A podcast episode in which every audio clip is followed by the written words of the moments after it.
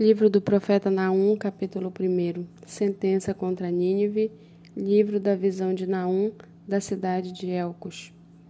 O Senhor é Deus zeloso e vingador. O Senhor é vingador e cheio de ira.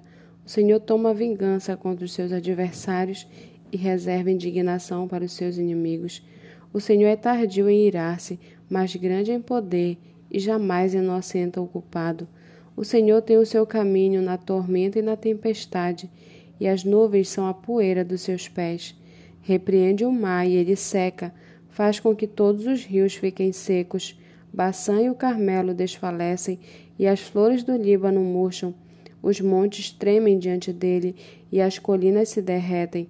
A terra se levanta diante dele, sim, o mundo e todos os seus adoradores. Porque quem pode suportar a sua indignação? E quem subsistirá diante do furor da sua ira?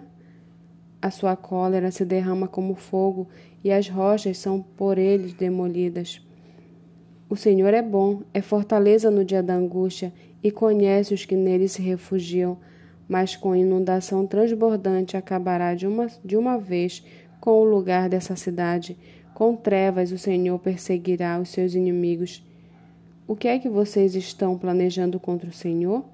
Ele mesmo os consumirá completamente a angústia não se levantará duas vezes, porque ainda que eles se entrelacem como os espinhos e se saturem de vinho como bêbados, são inteiramente consumidos como palha seca. De você, Nínive, saiu um, um que planeja o mal contra o Senhor, alguém que aconselha a maldade. Assim diz o Senhor: por mais seguros que estejam e por mais numerosos que eles sejam, ainda assim serão exterminados e passarão. Meu povo, embora eu tenha o afligido, não afligirei mais. Quebrarei o jugo deles que pesa sobre você e romperei os laços que o prendem.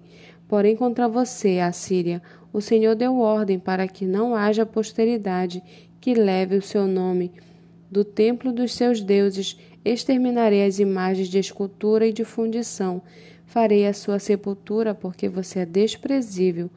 Eis sobre os montes os pés dos que anunciam boas novas, do que anuncia a paz. Celebre suas festas, ó Judá, cumpra os seus votos, porque o ímpio não mais passará por você, ele foi inteiramente exterminado.